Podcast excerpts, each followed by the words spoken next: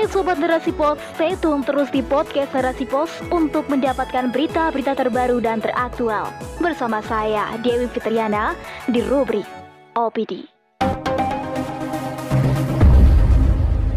Memaknai kemerdekaan, refleksi menuju usia satu abad oleh Novianti.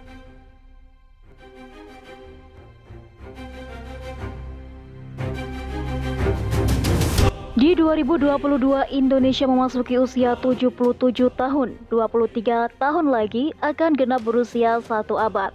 Waktu yang tidak pendek bagi perjalanan sebuah bangsa. Tema ulang tahun kemerdekaan tahun ini adalah pulih lebih cepat, bangkit lebih kuat.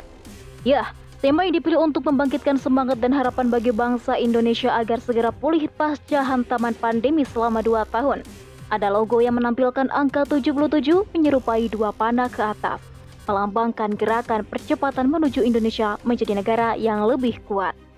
Untuk itu, Mendagri Tito Karnavian menyerukan gerakan pembagian 10 juta bendera merah putih yang dikibarkan selama satu bulan penuh dari Sabang sampai Merauke. Gerakan yang diharapkan dapat membangkitkan semangat nasionalisme karena pemulihan negara harus didukung seluruh rakyat yang cinta pada tanah airnya. Direktur Jenderal Politik dan Pemerintahan Umum Kemendagri, Dr. Bahtiar, mengatakan latar belakang gerakan ini adalah karena beberapa tahun terakhir ada masyarakat yang enggan mengibarkan bendera merah putih. Padahal, bendera adalah benda sakral yang harus disucikan yang menunjukkan Indonesia sebagai negara berdaulat, ungkapnya. Benarkah sudah merdeka? Indonesia menyatakan kemerdekaannya setelah berhasil mengusir penjajah seperti Portugis, Jepang, Inggris, dan Belanda. Namun benarkah berakhirnya penjajahan secara fisik berarti Indonesia sudah berdaulat sepenuhnya? Menurut Kamus Besar Bahasa Indonesia, merdeka adalah bebas dari penghambaan, sudah lepas dari penjajah.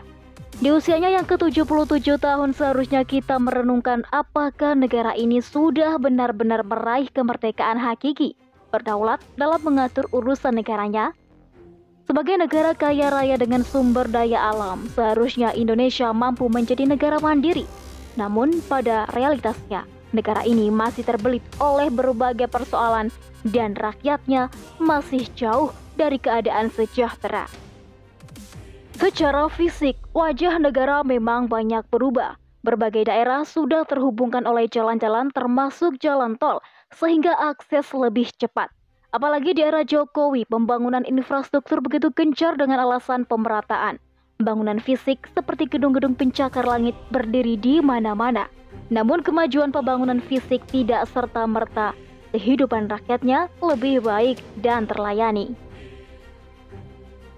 Makin ke sini, aroma perselingkuhan penguasa dengan kelompok oligarki kian kental kebijakan-kebijakan tidak berpihak pada rakyat, melainkan lebih menguntungkan para pemilik modal. Sederet fakta membuktikan penguasa telah kalah menghadapi kaum oligarki yang semakin menancapkan kukunya. Hingga hari ini, negara tidak mampu mengembalikan harga minyak goreng yang dikendalikan oleh para mafia. Lutfi yang saat itu masih menjabat sebagai Menteri Perdagangan pernah mengungkapkan kecurigaannya tentang keberadaan mafia di balik kelangkaan dan mahalnya komoditas pangan tersebut. Hukum sudah lumpuh layu tidak berdaya. Kasus-kasus korupsi terus merajalela hingga dana yang dikorupsi mencapai triliunan. KPK kian dilemahkan. Hukum mudah diperlakukan pada masyarakat kelas bawah tetapi sulit menyentuh kelas atas. Jumlah utang terus menggunung mencapai angka 7.000 triliun. Penyebab kenaikan utang akibat pengeluaran lebih besar dari pemasukan.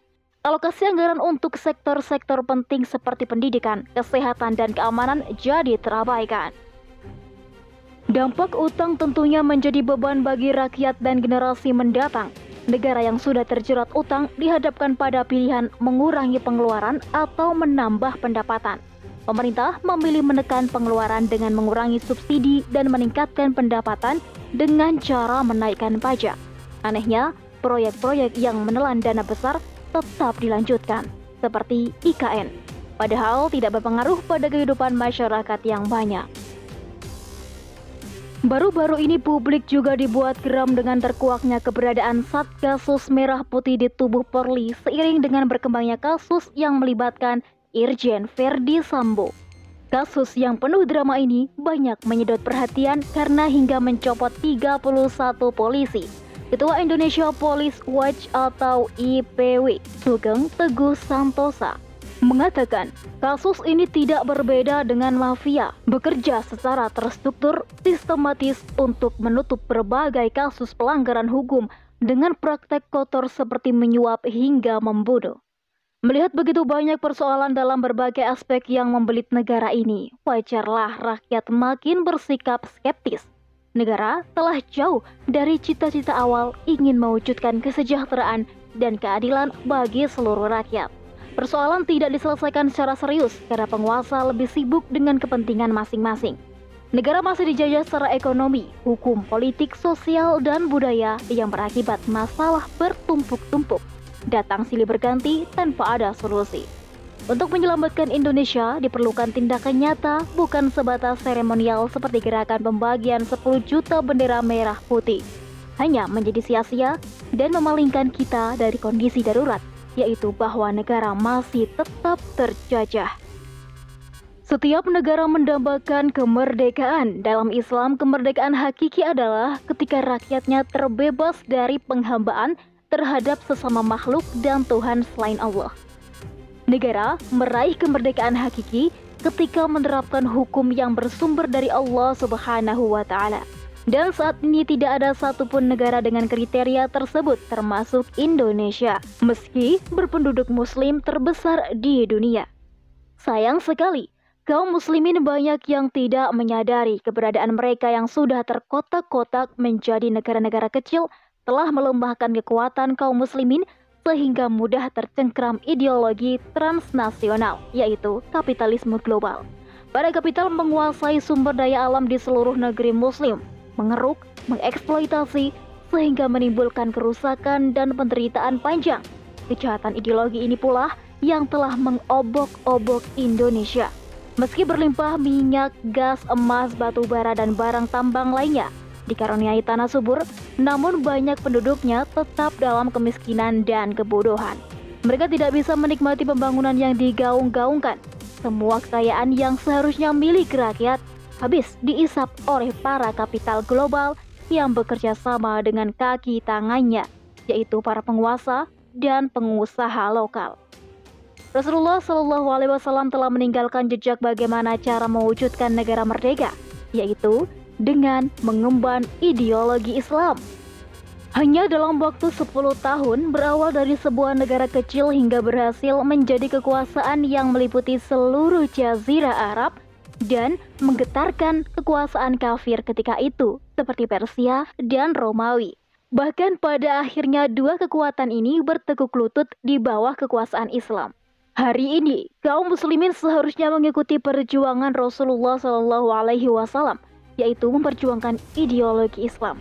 Konsep Islam paripurna akan membebaskan manusia dari penghambaan kepada manusia lain, perbudakan negara oleh negara lain.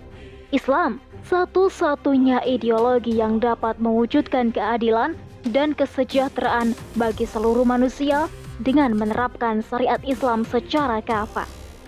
Kesadaran inilah yang harus dibangun yaitu mengembalikan hak pengaturan negara kepada pemilik bumi merupakan satu-satunya solusi. Manusia akan terbebas dari kesempitan dunia akibat penerapan hukum buatan manusia dan terlindungi dalam negara yang Allah berkahi. Wallahu alam bisawab.